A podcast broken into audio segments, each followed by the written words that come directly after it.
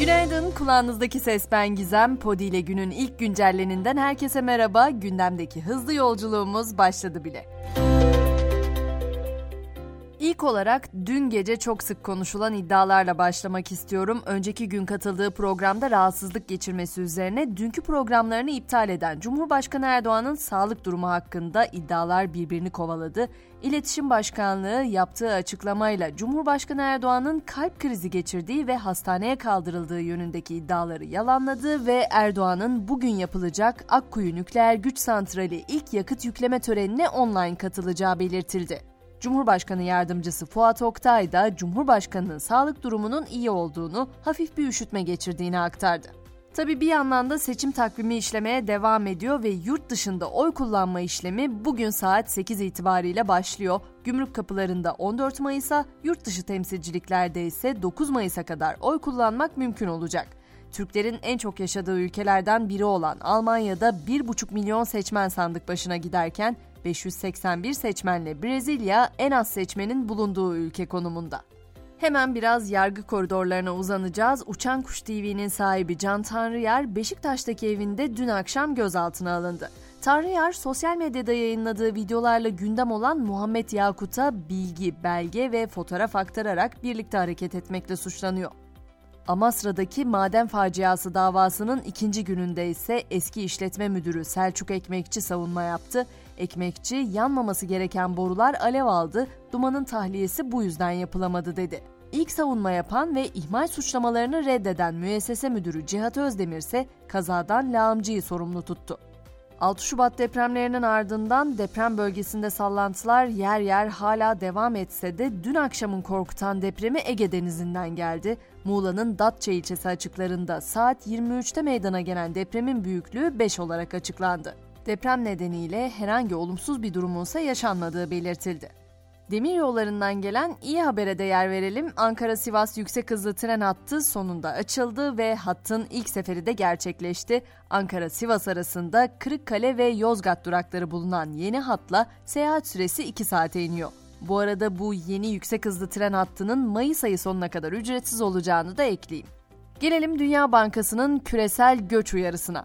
Dünya nüfusunun benzeri görülmemiş bir hızla yaşlandığına dikkat çeken banka, yaşlı nüfusu artan varlıklı ve orta gelirli ülkelerin yoksul ülkelerden göçe bağımlı hale geleceğini belirtti ve dünyada sığınmacı sayısının 10 yılda 3 kat artacağını söyledi. İran'ı bu yıl sık sık protestolarla andık. Şimdi bir kez daha oraya gidiyoruz. İran'da başörtüsü takmayan kadınlara hizmet veren işletmeler mühürlendi. Çoğunluğunu kafe ve restoranların oluşturduğu işletmelerin arasında 3 tane de eczane var.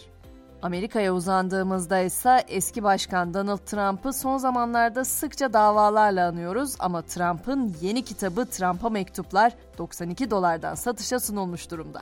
Kitap 24 saat içinde Amazon'da en çok satanlar listesine de girdi bile. Hong Kong'dansa yeni bir keşfin haberini vereceğim. 24 gözlü yeni bir deniz anasından söz ediyoruz. Deniz anası deyip geçmemek lazım. Bu canlının gözlerinden bazıları görüntü oluşturmayı sağlıyor, bazıları da sadece ışığı algılayabiliyor. 64. Erevizyon şarkı yarışması 13 Mayıs'ta yani bizdeki seçimlerden bir gün önce Liverpool'da düzenlenecek haliyle İngiltere'yi de bu telaş sarmış durumda. İngiltere Kralı 3. Charles ve eşi 25 yıl sonra ilk kez İngiltere'de yapılacak olan yarışmanın finalinin yapılacağı sahneyi ziyaret etti ve kendileri için düzenlenen özel tura katıldı. Yapay zeka cephesinden ise gün geçmiyor ki yeni bir haber gelmesin. ChatGPT bu kez Cambridge'de burs kazandırdı. Victoria Üniversitesi'nden bir akademisyen bir öğrencisine referans mektubu yazmak için ChatGPT'yi büyüleyici bir şekilde kullandı ve o kadar iyi çalıştı ki öğrencinin prestijli bir Cambridge bursu kazanmasına yardımcı oldu. Yurt dedik, dünya dedik. Hemen biraz da uzaydaki haberlere göz atalım. Çin ayda uluslararası araştırma istasyonu kurmak için 3 aşamalı bir plan açıkladı. İlk aşamada 2028'e kadar 3 keşif görevi kapsamında 7 fırlatış yapılacak.